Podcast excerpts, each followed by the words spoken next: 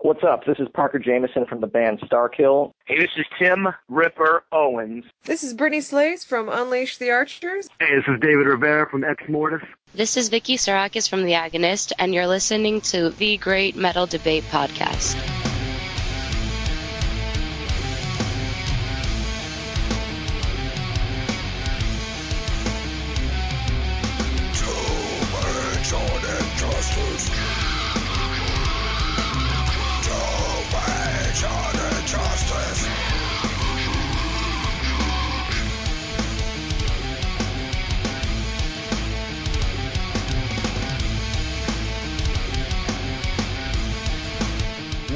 Great Metal Debate listeners. Tonight we have Michael Uhlig with us from the band Deviance. Michael, welcome to the Great Metal Debate. Hey, Brian, nice to be here with you tonight. Michael, for uh, some of the listeners that don't know as much about you and about Deviance, what I'd like you to do is just kind of give us a, a little brief history of Michael Uhlig and uh, take us up to that point where you got to Deviance. All right, so basically I started I started music right when I was 14, on my 14th birthday. I've been wanting to get into it uh, before then. When I was about 19, I started playing music, and then I moved to. I started playing original music and bands and stuff like that. Uh-huh. And then I moved to Seattle and played for some decent bands over there. What are some of those bands you played for out there? Um, the one that really comes to mind that I, I got signed by a small label with is Thorns and Thrones. Oh, okay. I was with them for a while. It's a post-hardcore band. So I was in the heavier music, uh-huh. and then um, I was in a few other different bands that were, you know, jazz-based or funk-based in Seattle. And then I moved to after Iraq. I was came back to Seattle, and then I moved to Kansas. And from there, I joined. Uh, I played in a few bands. Went to Afghanistan, came back to Kansas. You know, to a pretty predominant uh, band called Rise of the Fallen, where I played lead guitar for those guys. I see. What kind of music was that? That was um, one of the lines of, uh, I would say, old school death metal mixed with a few new school death metal influences. I, I guess after after I got out of the military, after Afghanistan, I was doing Rise of the Fallen, then I came to U to Louisville to go to school at U of L, and I joined Mount Trauma for nearly a year, and then about that time, September of 2014, I started Deviance. Okay, so you've been, in, you know, this is not your first rodeo. You've been playing for a while. It sounds like. Yeah, yeah, I really enjoy it, and I have a little bit of experience. Now, I'm just, I, I mean, I kind of fiddle fart around with music and uh, instruments and that sort of thing. You know, were were you serious about it from the get go? I mean, like you said, you started at 14. Did you know, hey, this is something I'm going to do, and it's something I'm going to do for a while? Um, I was, I, I thought about it more long term than, you know, just, it wasn't about, you know, playing covers and trying to pick up on girls. It was more about, you know, being influenced by certain musicians, certain artwork, and trying to expand and elevate myself and that type of artwork. Right. But so you started with guitar, is that correct?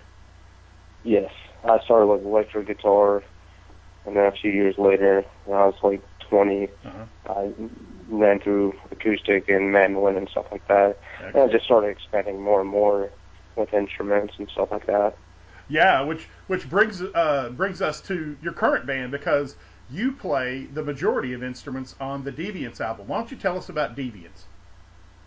All right, so Deviance is a progressive uh, technical death metal band um, a hybrid of those two genres of music, progressive and technical, with the death metal bass and some other orchestral and jazzy type things in there too. Right. I I play everything except the drums. I write all the music. Uh, you'll hear, you know, obviously vocals. You hit uh, lead and rhythm guitars, bass, cello, violin, synth, organ, drums. Um, and I might have missed a few things. I don't know. when you play so many, when you're pretty much it and another guy on the album, there's some things you might miss. Um, so, so this was a labor of love for you, actually. And uh, you know, which brings me kind of to the, um, you know, when I when I first heard the Deviance music, it was intense. I, I definitely noticed the progressive and the technical uh, death metal part of it. But then, you know, you started sharing some of your tracks, and I, and I know you personally. We've talked before, and I see I see a lot of tough stuff coming out of you and into your music. Um, well, just I'll just say, I think your military comes out a lot in your music, or the experiences you had there. Would you say that's a fair statement? Yeah, I would say so. Uh, especially, I was, you know, a sniper for six years, special operations. So the lyrics are very uh, straightforward, very raw, and I have a few songs about my uh, my experience of being a sniper Uh-huh. uh, in the military What- in my lyrics. What was your latest share? What was the name of that latest share that you had that song? So uh, it's it's a, two songs I shared in the one video. Uh-huh. The first one's called Subsist, which is um, it's kind of a philosophical type uh, meaning to maintain to maintain oneself at a minimum level. Right. And that one's you know very progressive death metal. Well- and then the second part of that song is called Stoicism. and the two fit excellently together.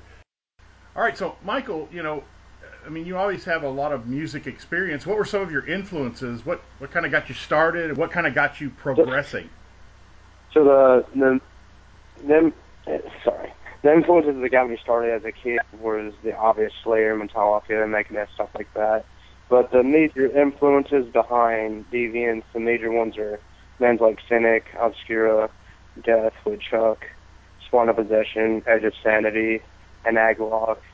There's also some atmospheric influences outside of metal, like folks like Joe Pass, Mozart, Haydn, Beethoven, Vivaldi, Miles Davis, Stravinsky, Tchaikovsky, and many, many others like that. So we've got the whole spectrum of analysis here. We've got we've got anywhere from thrash metal to the creation of death metal with the actual death band to classical music written hundreds of years ago. I mean, your your musical tastes span quite a quite a bit of area there.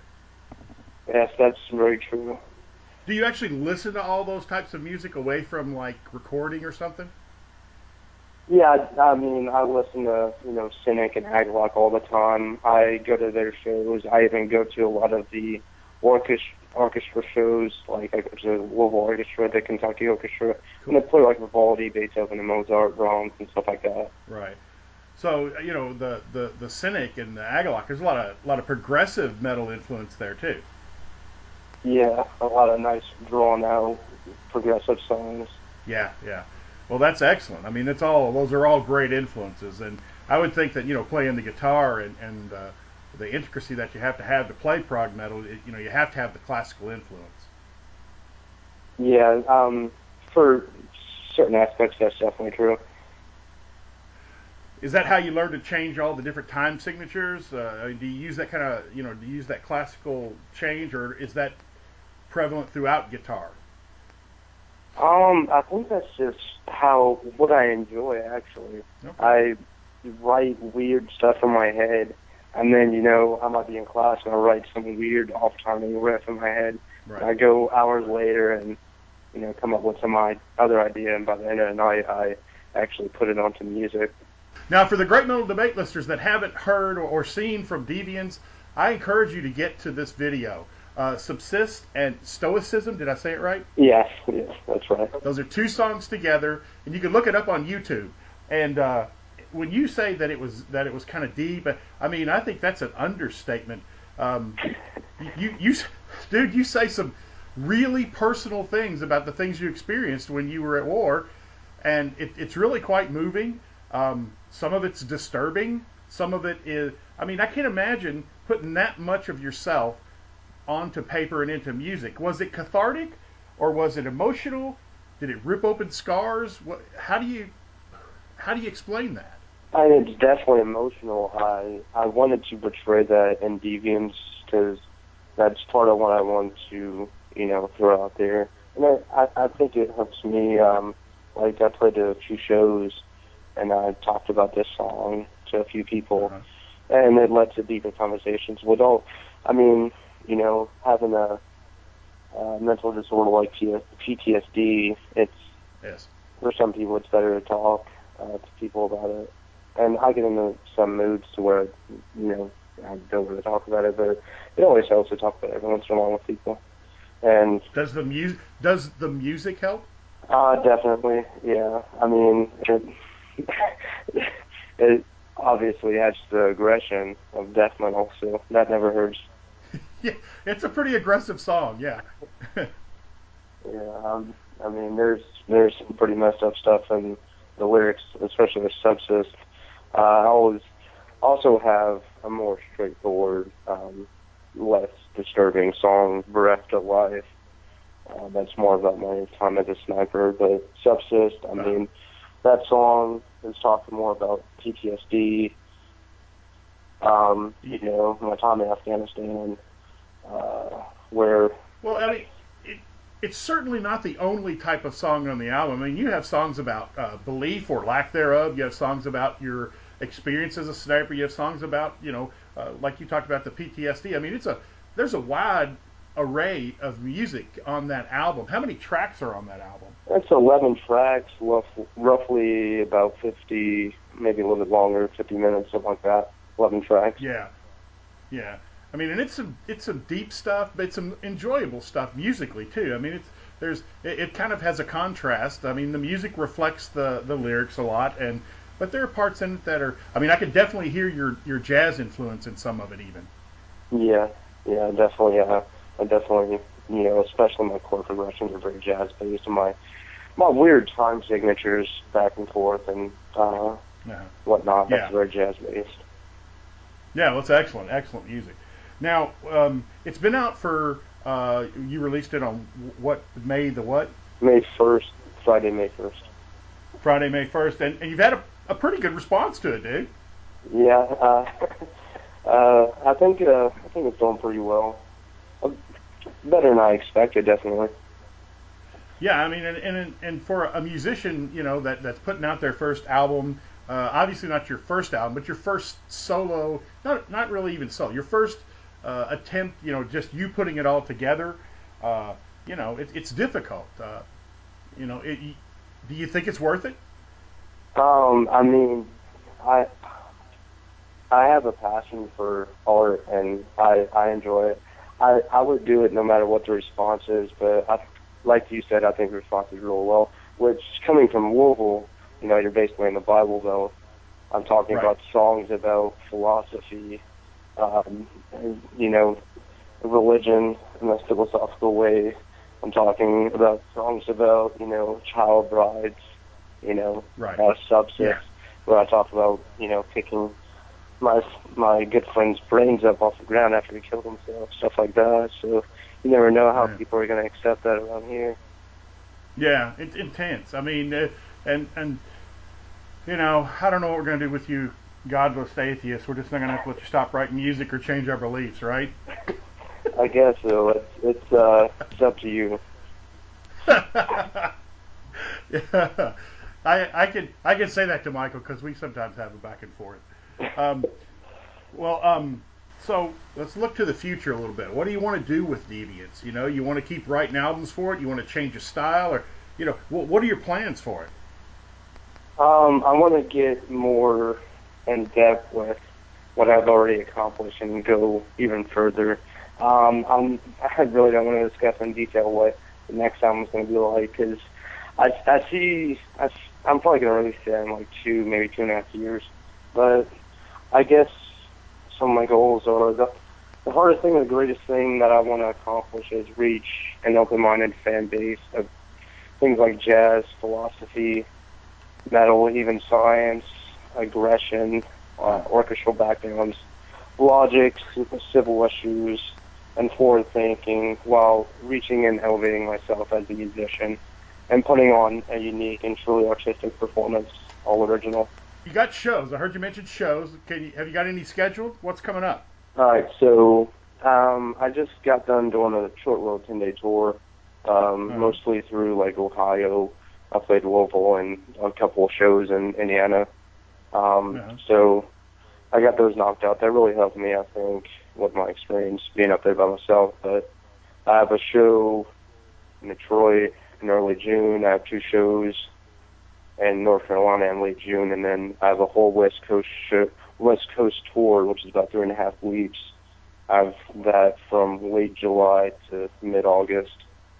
Excellent, man. I, I, that's the first I've heard of that. That's great news, dude. Um, I, I want to ask you though, because you do play all the instruments. Um, how's the how's the tracking going? Uh, playing live. Yeah, live it's technical death metal by itself, just on guitar is not easy, but Right. I'm up there by myself. It's you know a drum and bass backing track, and then I play Uh-huh. the guitars and all the solos, and I do all the vocals up there. That's intense, man. Now let me ask you this: At any point, at some point, do you plan on, want to, or don't want to add other musicians to the band? Um, I I don't I don't see a reason. I don't, I don't have a real big reason to. So I'm gonna try to do it by myself. I might always, you know, uh, take some time off and maybe work on another project like five years from now or something like that. But No. I I'll always fall back on this and you know do it by myself probably. Yeah, that's cool, man. Uh, definitely don't have any creative differences there. Well, I don't know about that. I mean, a lot of stuff going on in my head sometimes. especially with the, all these crazy changes and stuff like that. Where Sure, yeah, yeah. Now, uh, for listeners who don't know, where can they go to get um, Deviant's merchandise and music? all right, so right now the best place to go is I have some uh, information on my Facebook. It's facebook.com slash deviant666. That's probably your favorite website. Um, uh, I have all my stuff for sale on there, and you can always contact me through there. I'm on there very consistently. I'm also consistent on, on YouTube and Twitter, but all my stuff for sale is on Facebook. Plenty of plenty of stuff if you want to get something. All right, well, Michael, I have heard uh, many of the songs on the album and intend on actually buying the album very soon. And I want to encourage our Great Metal Debate listeners to do that. Check out Deviants666 at Facebook. Check out Michael and the music and merchandise of Deviant. You will not be disappointed. Michael, thank you for joining us tonight. Hey, thank you for having me, Brian.